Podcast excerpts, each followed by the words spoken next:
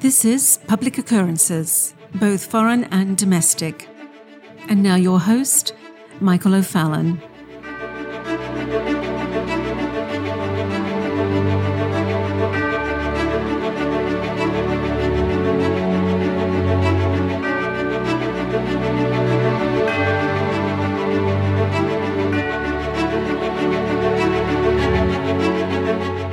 Well, first, I do want to ask the tens of thousands of you that are my regular listeners for a bit of patience as I will be going over some information that is familiar to you from shows and discussions in the past.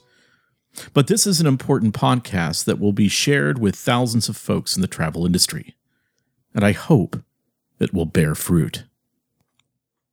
There is a change that is going on around you, and that change is happening in nearly every facet of our society and is meant to disrupt, and dismantle every way that we've been doing things in the past. The purpose disruption and dismantling is happening within our systems, and according to those in the rapidly forming oligarchical technocracy, seek to fracture our old systems and replace them with new systems. Now, those that are fracturing our old systems, like Secretary of Transportation and Gramscian Marxist Pete Buttigieg, have accused America as a whole in fact, our constitutional system of capitalism, along with free and open markets, well, cultural Marxist and Secretary of Transportation Pete Buttigieg believes that our capitalistic system, built on self determinism, hard work, merit, and fully equal opportunity, well, Secretary Pete Buttigieg would state that capitalism is filled with systemic oppression, a system that somehow magically favors those with less melanin in their skin which he would state is a system imagined and built by old white men, for white men. And Secretary Pete Buttigieg's answer for this imaginary systemic oppression is the use and implementation of the ideas of other old white men to replace the working systems and ideas that have created the American dream as we know it. And Pete Buttigieg's preferred old white men are old German white men, French old white men, Italian old white men, but with a sprinkling of old Chinese men as well. Pete Buttigieg's preferred old white men would be men like Rousseau, Hegel, Marx, Lenin, Gramsci, Horkheimer, Adorno, Derrida, Foucault, and Marcuse with the addition of Mao. Mao, of course, did what Gramsci thought in regards to a cultural revolution. And that is what is happening today. It is out with the old and in with the new a full reset of everything. A complete transformation of our old, analog, objective, tangible way of doing things and into a new, digital, subjective, alchemic way of a new sensibility. An intersectional pathway, built on radical subjectivism and repressive tolerance.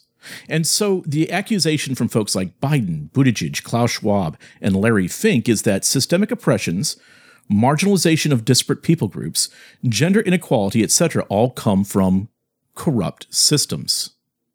And so, what they're trying to tell you and sell the rest of the world is that these systems must be replaced.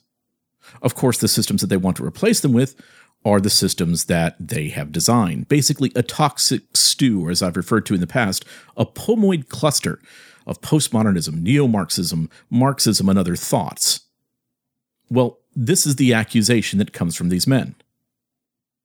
That is the accusation that is coming from the current White House administration, the progressive fascist types at BlackRock and the World Economic Forum, and the radical subjectivists that are tearing the foundations of objectivism down to the ground. And from a citizen's perspective, the worst part of the past 20 months of enduring this gigantic exercise in reflexivity has been the nonstop assault on peaceful people, decent people who are just trying to mind their business, enjoy life, take care of their families, be responsible and not hurt each other. These people that played by the rules are being demonized, imprisoned, shamed, bullied, and treated like criminals. You know, those decent, hardworking people deserve a vacation. And maybe they can travel, do a pilgrimage, or travel to a beautiful place with the loved ones to clear their minds for a few days. Now, when I first mentioned the term travel, what immediately came to your mind? I would imagine for a lot of you, what comes to mind are your honeymoon and your time away on an exotic trip or destination with your new husband or wife. Maybe it was that family trip.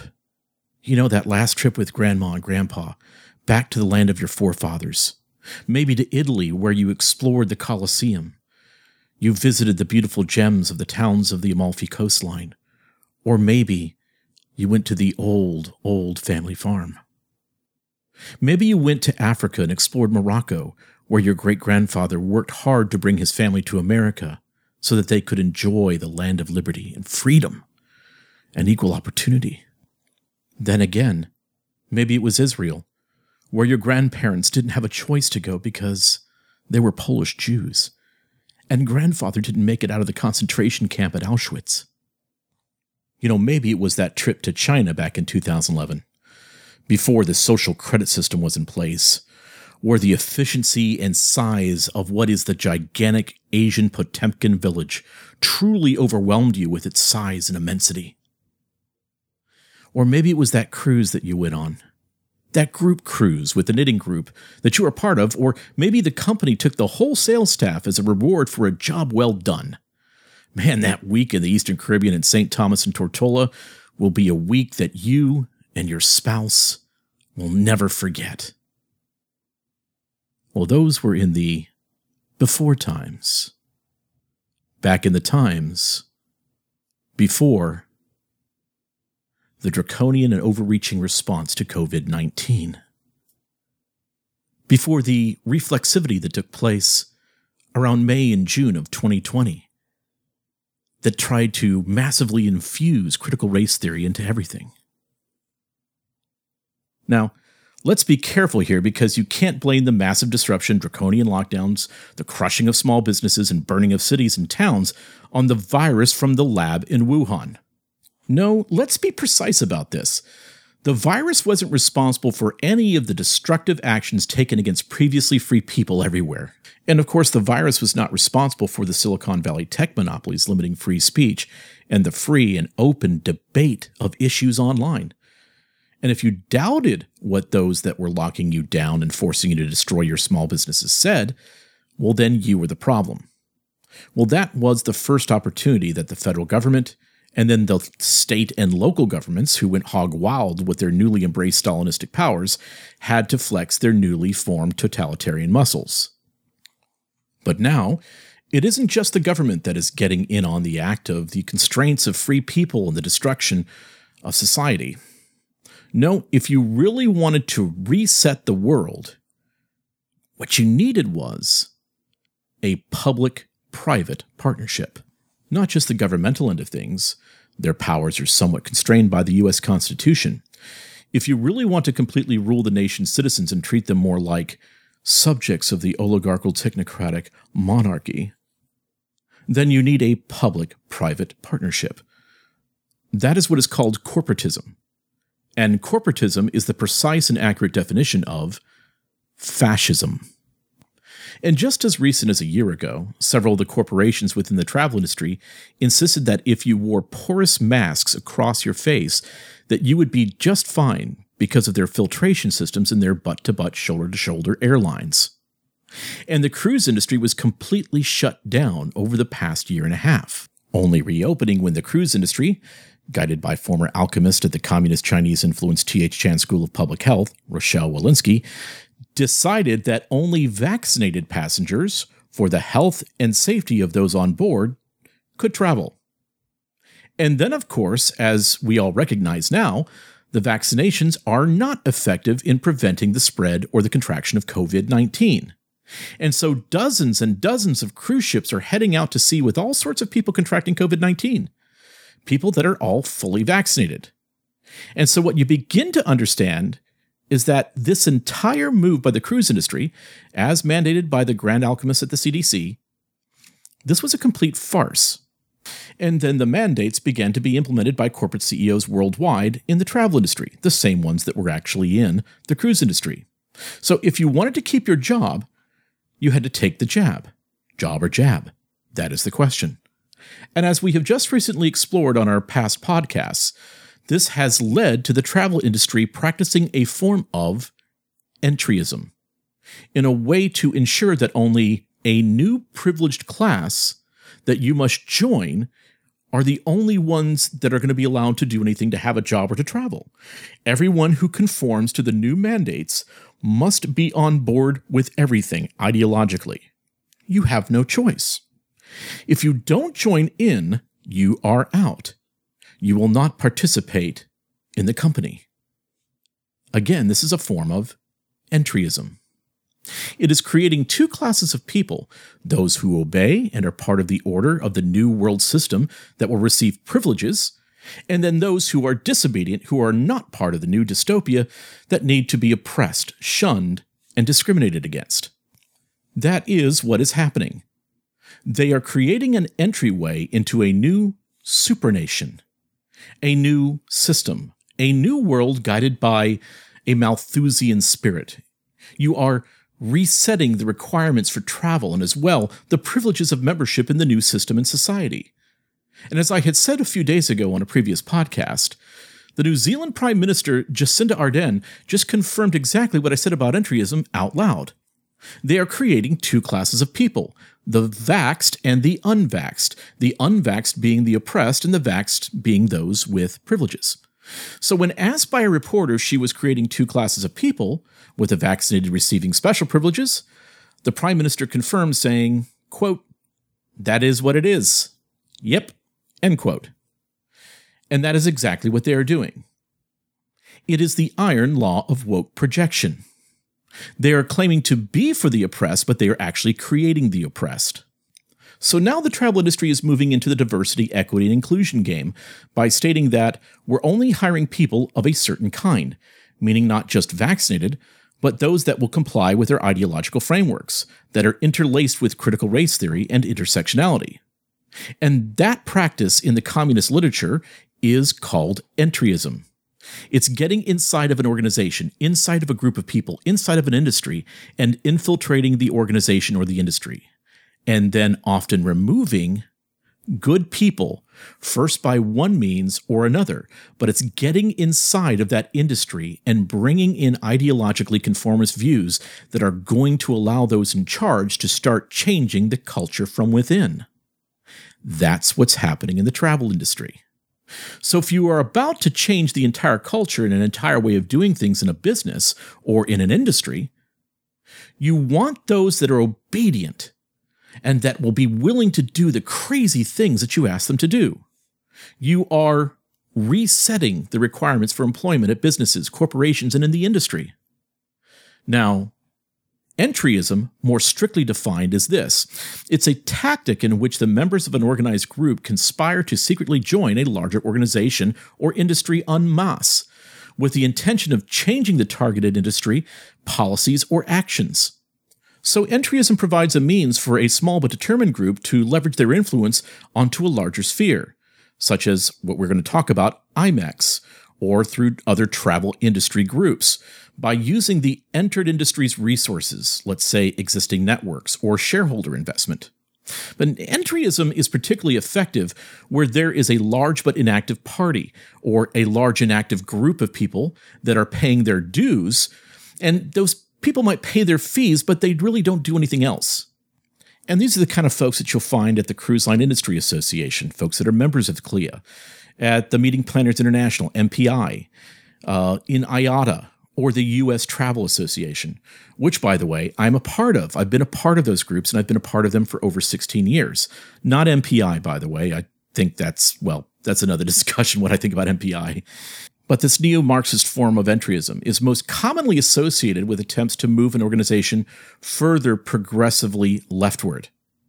And anyone who is in the coalition that is doing the entryism itself, those that are part of this will be protected and in the club, while everyone else who doesn't go along with this is out, sometimes even dangerously out, meaning that you can lose your job. You can lose your status. You can even lose your certification. And you can see this very clearly in the corporate world under the 50 year influence of the World Economic Forum. In the private sector, where most corporations and businesses that have a significant amount of either BlackRock or Vanguard controlling their boards, well, this is what's happening there. So, Larry Fink, for example, Larry Fink of BlackRock has effectively been able to place his desired progressive activists on boards on corporations like, let's say, Exxon. And then Exxon, under new, wildly subjective and progressive board direction, begins to disrupt and dismantle Exxon itself. And this has happened in the travel, tour, and trade corporate sector as well. And soon, nearly every corporation within the travel industry has officially been brought into this new religion, this new religiosity, this new way of looking at things with new doctrines, because that's what this is. This is a new radically subjective religion. And here's the thing people who have been unnecessarily and brutally locked up for the last 20 months, those people, they just want to go on a trip with their loved ones or with their company, let's say. And they want the travel industry to be concerned about travel accommodations, dining, service. But instead, the travel industry, with folks like Christine Duffy of Carnival Corporation, well, Christine Duffy's participation in this foisting of neo Marxist religious constructs through Carnival Cruise Lines is stating that now the CEO of Carnival Cruise Lines is chiefly concerned more about the revolution a great reset of travel and of all travel suppliers. That is what the now committed woke CEOs of travel are now saying.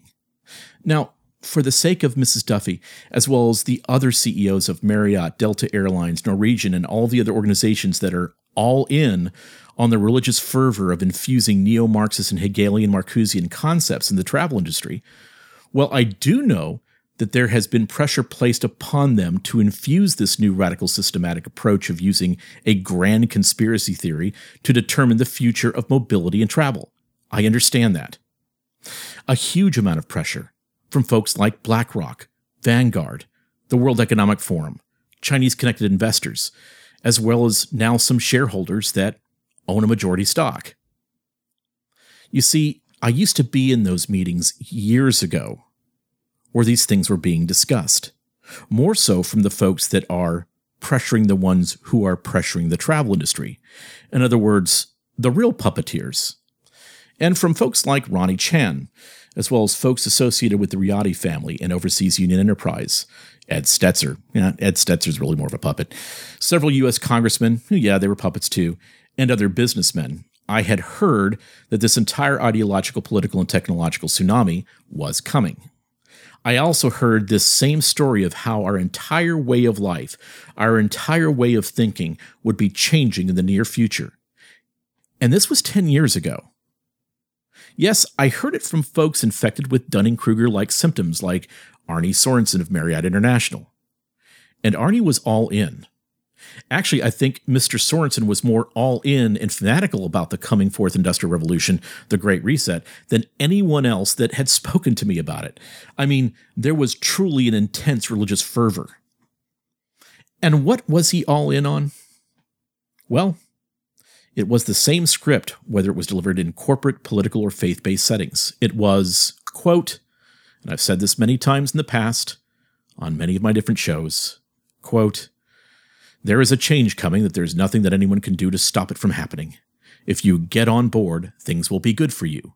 If you oppose it, you will get the stick. Things will be very bad for you in the future. End quote. And I heard that conversation in many different forms over the years. And I would imagine that a lot of previously hardworking folks in the travel industry heard that frightening speech. And to be perfectly transparent, I went along with this insanity for a few years in the beginning because honestly, I really didn't think that this would all come to fruition. But that changed for me between 2011 and 2012 when I was running the meetings for some of these international think tank groups and even asked to speak and participate in some of the meetings. I heard what they were saying. I saw the roadmap and I saw the playbook and I saw that the powerful men in the room were quite serious about doing this and in full agreement. And what they were saying was against everything that I believe and everything that I know to be true. So I can, to some extent, empathize with some of the travel executives that have been pressured to be mouthpieces for what amounts to a global revolution to push every human being on Earth in economic, cognitive, digital, algorithmic, intersectional servitude in a new religious paradigm. So, yes, over the past few years, you would have seen the books tucked under the arms of corporate travel CEOs with titles like White Fragility by Robin DiAngelo, How to Be an Anti Racist by Ibram X. Kendi, Blind Spot Hidden Biases in Good People, Critical Race Theory, an introduction by Delgado and Stefancic, or maybe The Fourth Industrial Revolution by Klaus Schwab. And maybe you that are listening for the first time here would be surprised that I have read all of those as well.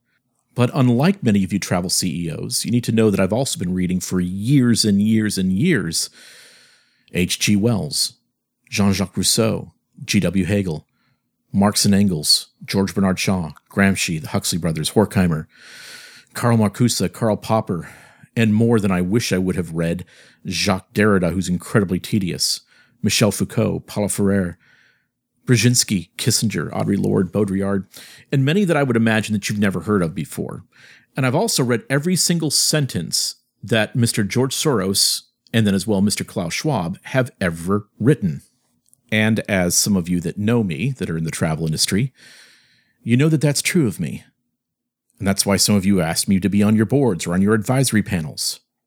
You see, I cut my teeth years ago attempting to understand the ideological and philosophical roots behind collective subjectivism, Marxism, gradualistic technocracies, because there had to be a stand taking against the coming cult that would invade every facet of our society. And I knew that it would likely need to start with me. And it did start with me. And while the formal start of the counter woke revolution against the infusion of critical race theory and intersectionality began with sovereign nations on October 31st, 2017, in truth, my first two speeches occurred on the celebrity solstice before a crowd of about 200 on our cruise to Alaska. One of those speeches is up on YouTube, and it is called The Genesis of the Progressive Movement. Now, I also read all the commendable and liberty minded authors as well that deal with objectivism. And objectivism is the pursuit to live life by what is objectively true. Truth that is verifiable and can stand the test of falsification.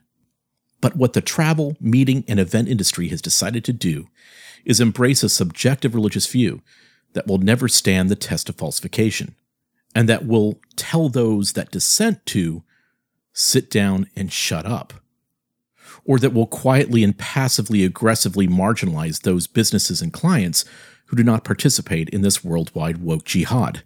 So, what is going on in the travel industry?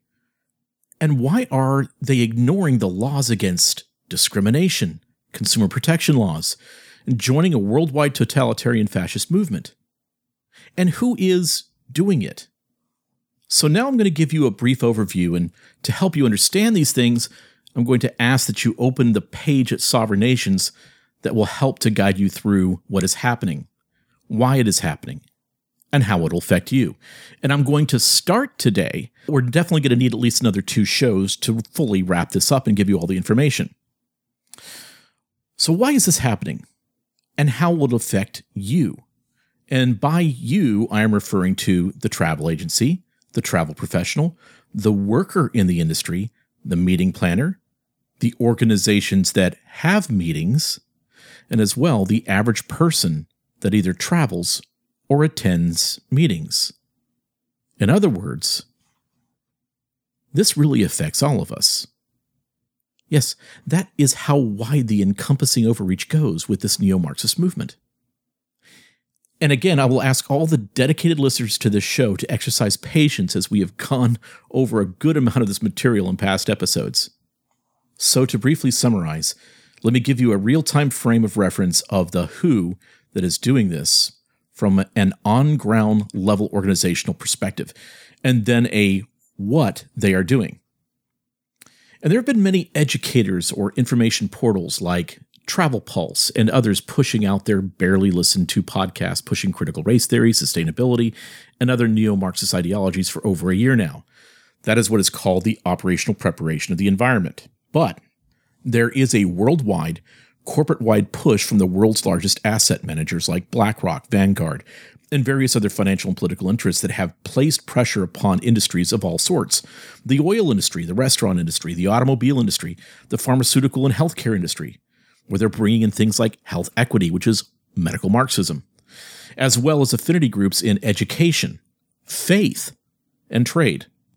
And with all these different affinity groups, they are being told that they have to adopt what is known as their ESG initiatives, as well as diversity, equity, and inclusion. Well, BlackRock is becoming increasingly the arm of Chinese interest in corporations across the United States and the entire world.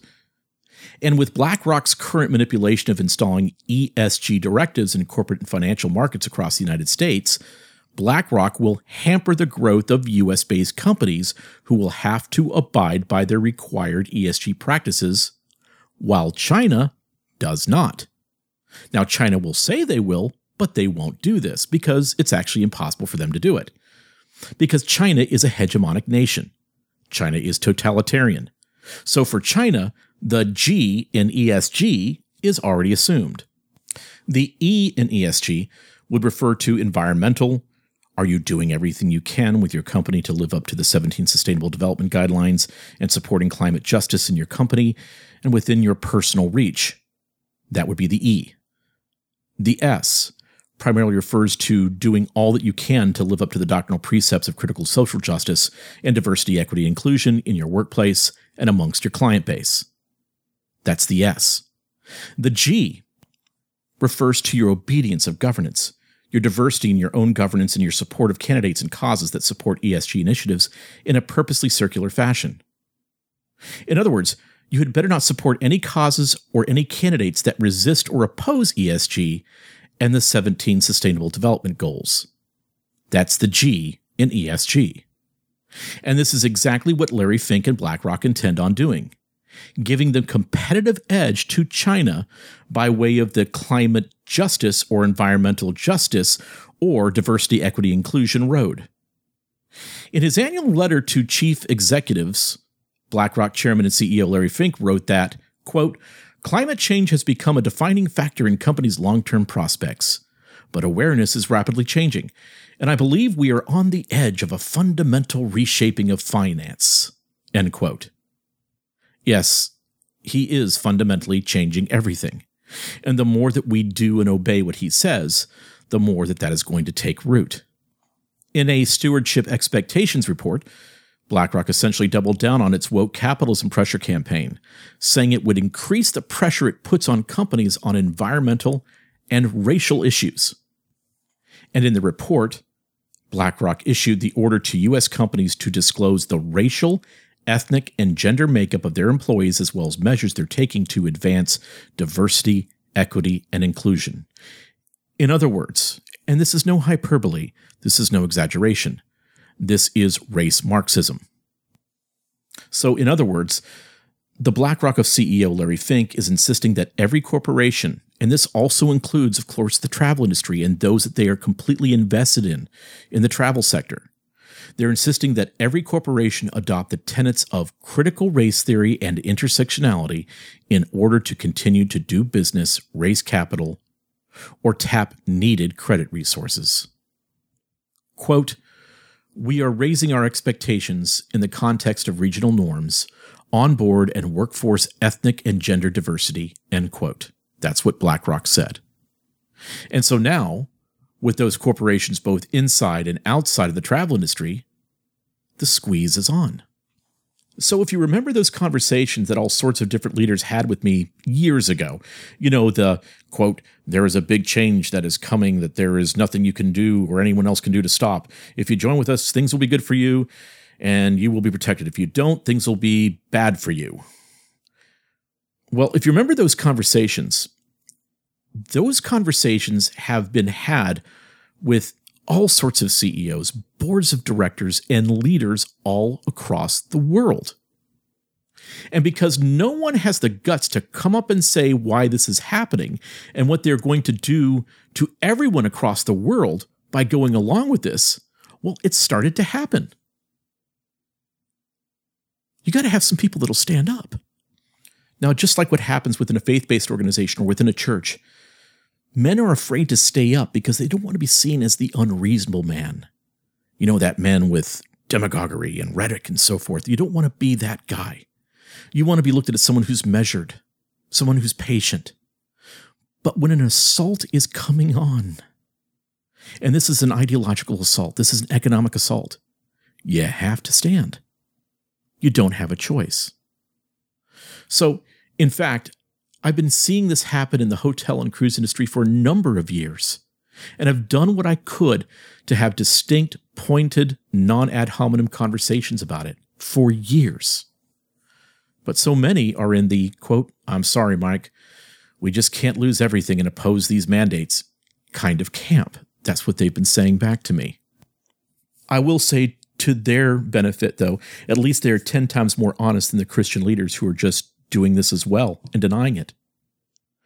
But there are at least two different leaders in the travel industry.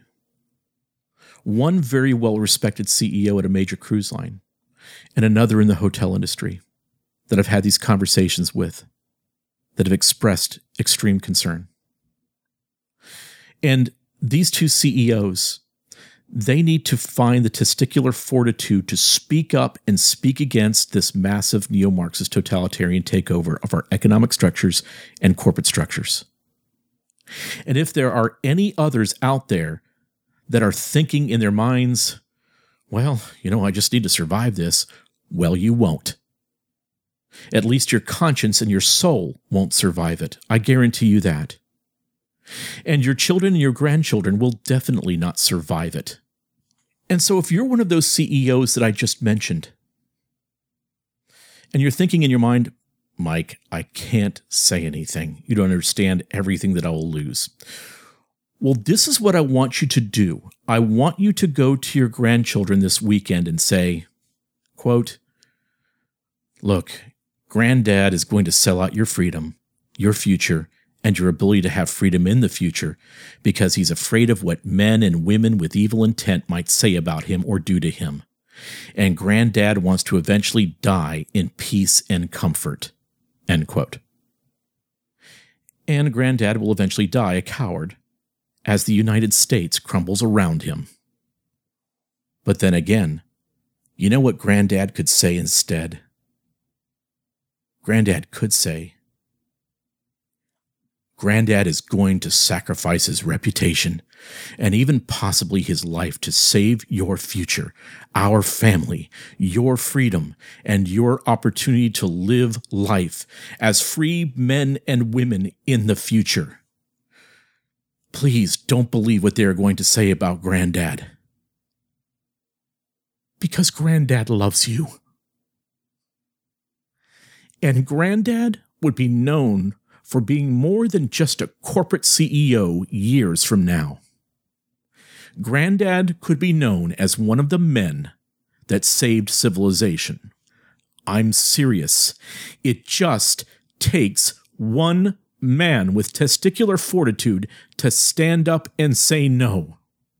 And when others around you who know what you are saying is true and see what you are willing to do, the right thing, to actually be the hero, they will stand as well. But sadly, some have retreated to the comfort and safety of radical subjectivism and totalitarianism.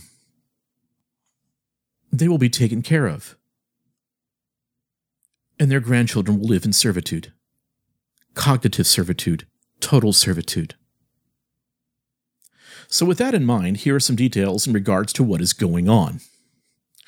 Well, one of the largest players in the entire push for neo Marxism and one global non constitutional rule has been IMEX. Now, if you're unfamiliar with IMEX, IMEX holds annual conventions and exhibitions in both the United States and Europe to help bring suppliers, meaning hotels, convention centers, ministries of tourism, and nearly every nation cruise line, DMCs, will they all get together to meet and do business. I have been an invited guest from IMEX and its corporate sponsors for close to seven years running now. And for that, I'm thankful. I am thankful for the opportunities to meet so many folks from all over the world and to do millions of dollars of business, both corporate and faith based, in the convention, tour, and cruise sectors. And thankfully, my wife, Miss Kathy Kang and I have met many people in the industry that are like minded along with us on a lot of these issues. But for the past several years, IMEX, ideologically led by Carina Bauer, has enacted what is called the operational preparation of the environment.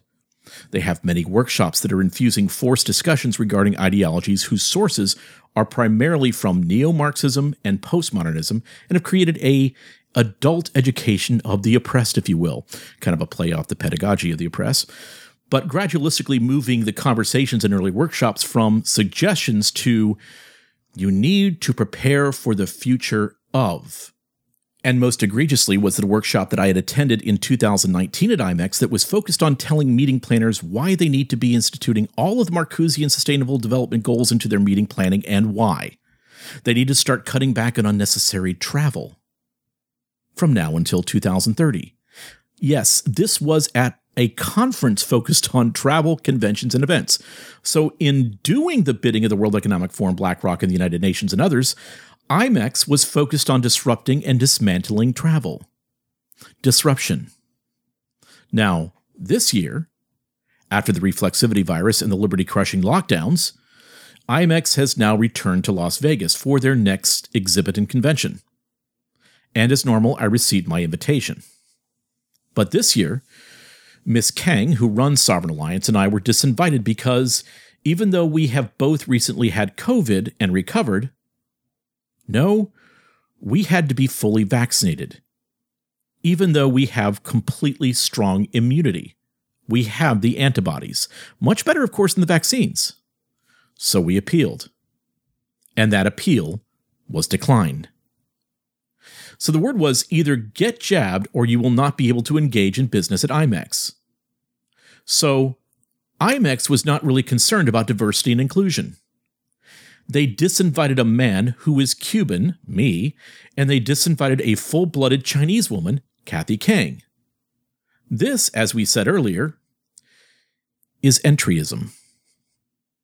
You eliminate those that could possibly have other ideological frameworks and ensure that everyone at your new affinity organization is in lockstep with your new directives.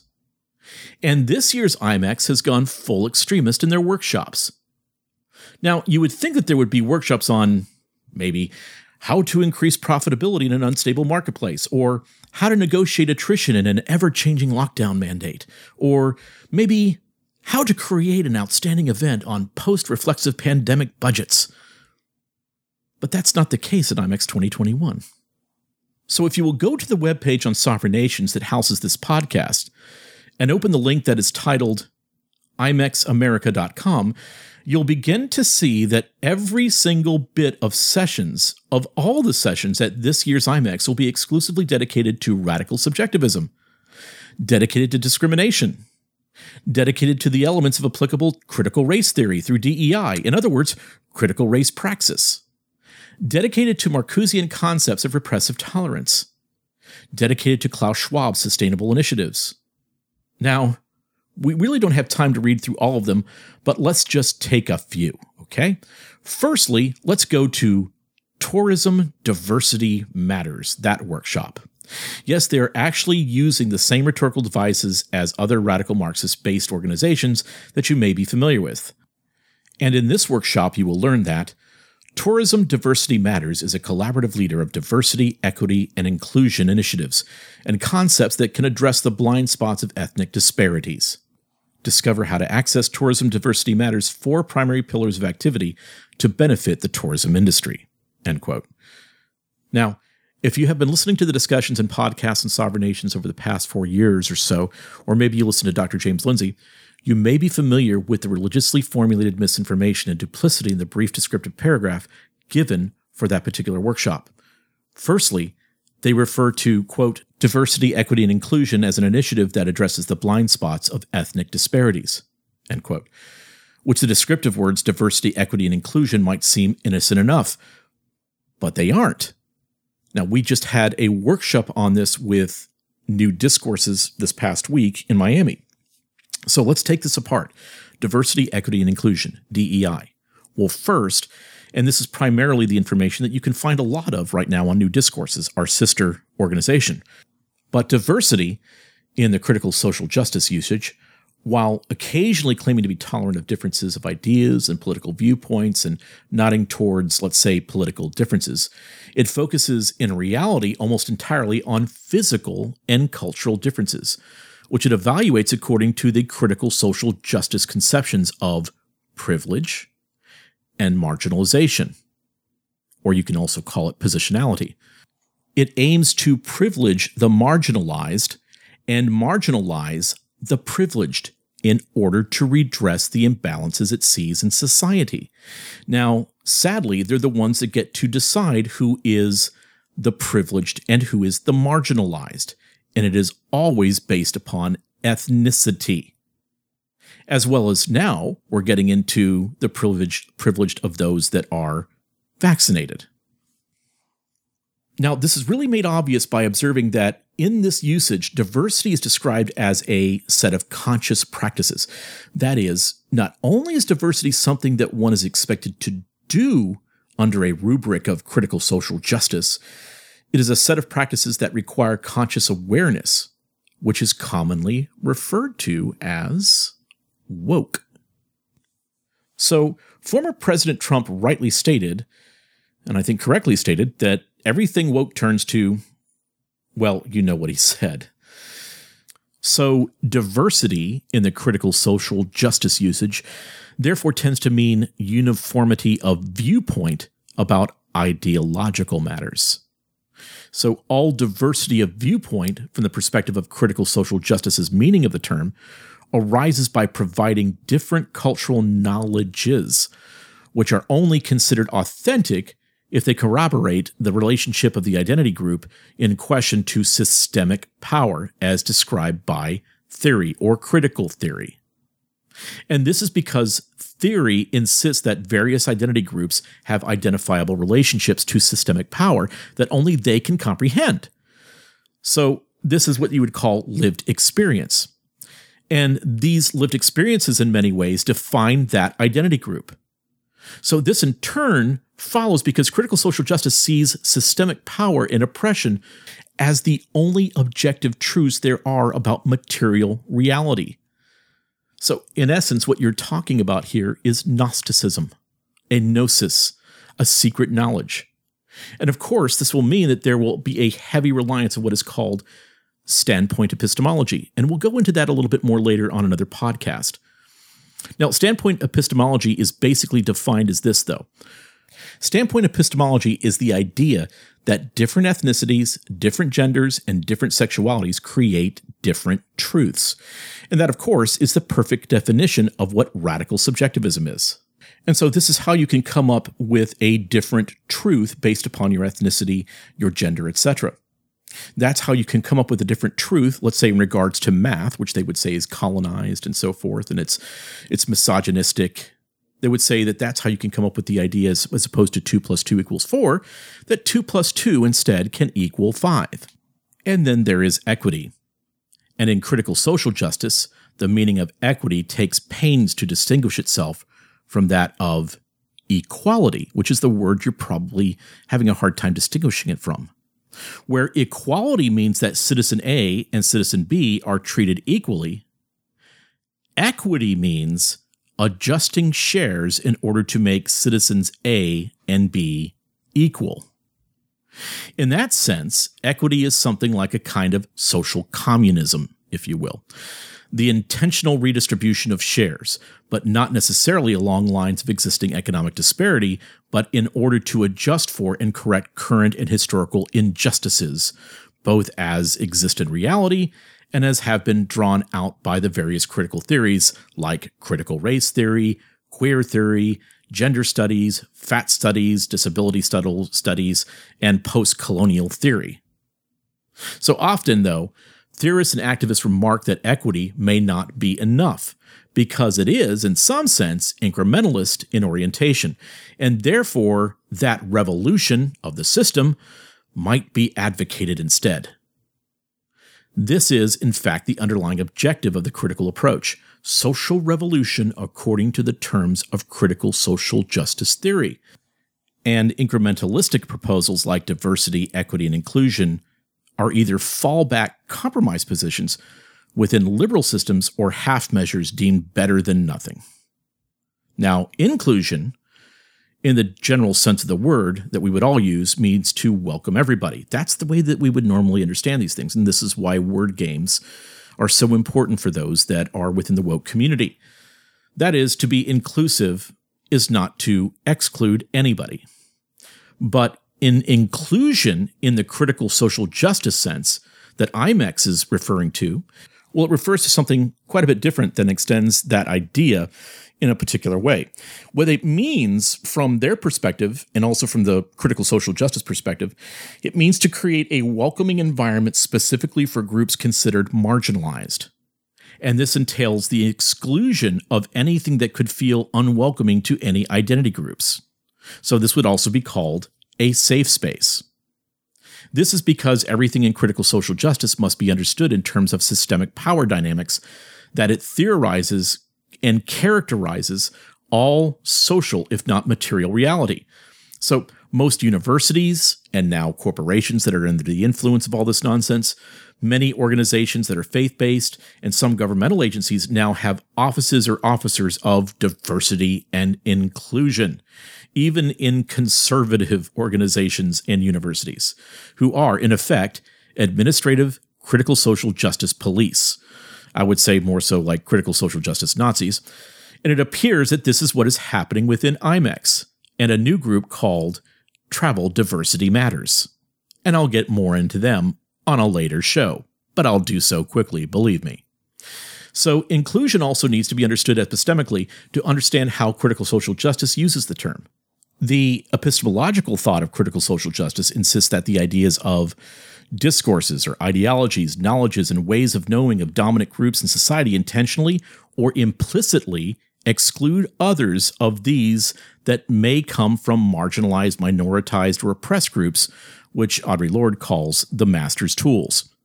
So, this is considered a fundamental form of oppression that prevents minoritized groups even from being able to speak up on their own behalf, unless on biased terms set by those with dominance in society.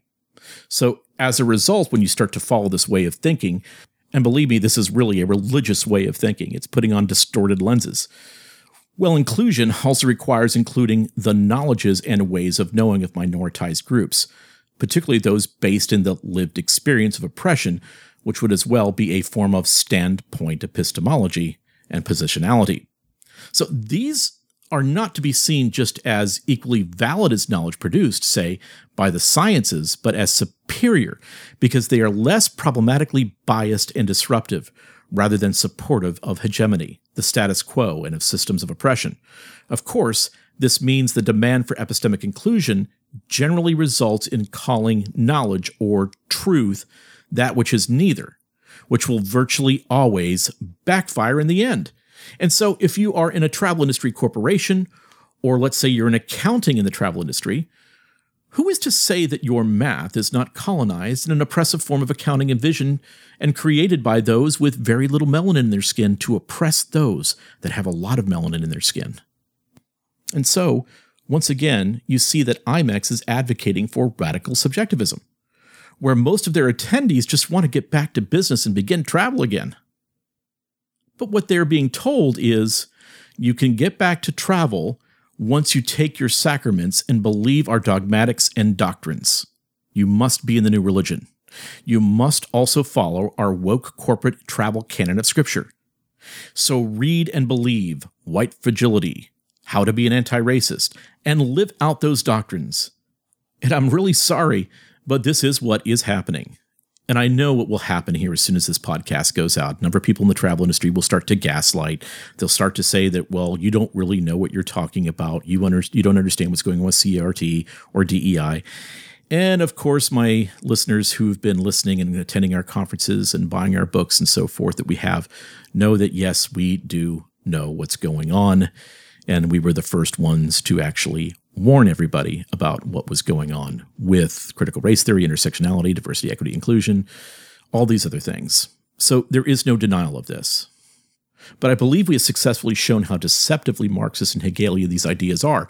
And these same ideas are going to be aggressively used throughout the travel industry. And when I say that, I'm not just talking about going on a cruise. and you will not like how their use in travel will end up manifesting itself and how will end up affecting you personally.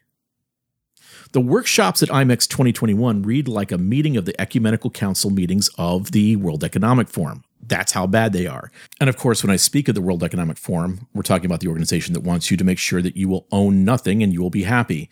That you'll be eating plants, you will lose your income, submit to global digital IDS, and that wants to arrest your cognitive liberty. That World Economic Forum. So here's a sample of some of the other workshops at IMEX and you can follow along in the links supplied on our webpage.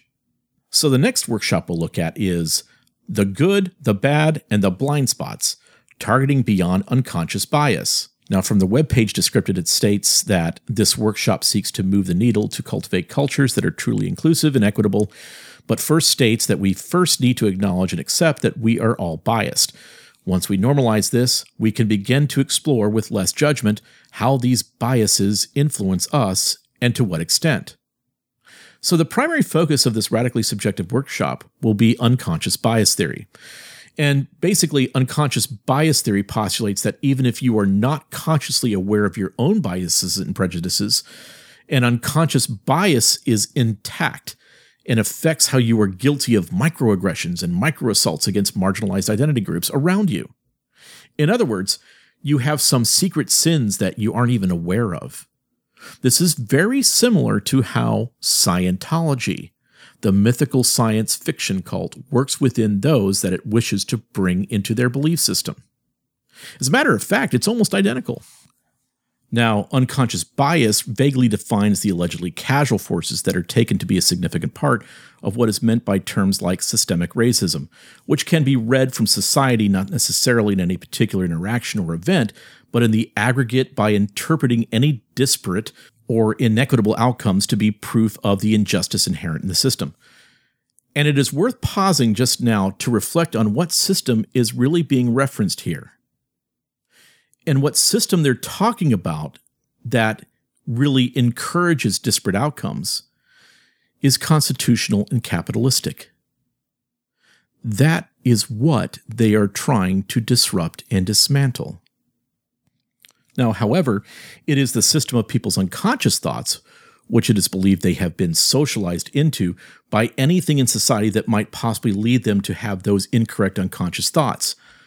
And so, this, among other aspects, institutional, cultural, knowledge, language, discourses, math, etc., this is the system that Critical Social Justice, IMEX, and the U.S. Travel Association insists we must deconstruct, disrupt, dismantle, subvert, and ultimately overthrow in a complete social revolution that tolerates no injustice whatsoever, but just as it defines justice, which is critical social justice. And as we refer back to the IMEX workshop page, we could go on and on and on. Topics like tourism diversity matters, communicating with cultural flexibility, the global attendee experience and cultural engagement, setting up an inclusive event stage. And most likely, many of you weren't aware that your meeting planners, your travel agents, your suppliers, your airlines, your hotels, your favorite cruise lines were part of this nonsense, were part of this revolution. Well, it goes even further than this. Your travel industry partners that for years stayed far away from the overtly political are going full in for not just the political. They're actually going full in for the revolutionary. The kind of radical color revolution from a corporate perspective that should cause a shareholder revolt. And I will handle this shockingly aggressive move by the travel industry with cruise lines, airlines, car rental agencies, and hotels in our next episode. But you need to be aware of what is happening around you and which organizations are doing this. Because critical race theory is not just in your schools, it's not just in your churches, it's not just in Coca Cola. But we have them scrambling. But critical race theory, neo Marxism, and all of its totalitarian doctrinal consequences have been completely taking control of the travel industry. And they are practicing deliberate entryism to eliminate those that have opposing viewpoints, like those that love liberty, freedom, and support the Constitution of the United States. People of all ethnic backgrounds, people of all faiths, people of all genders. They aren't just made up of Trump supporters, by the way.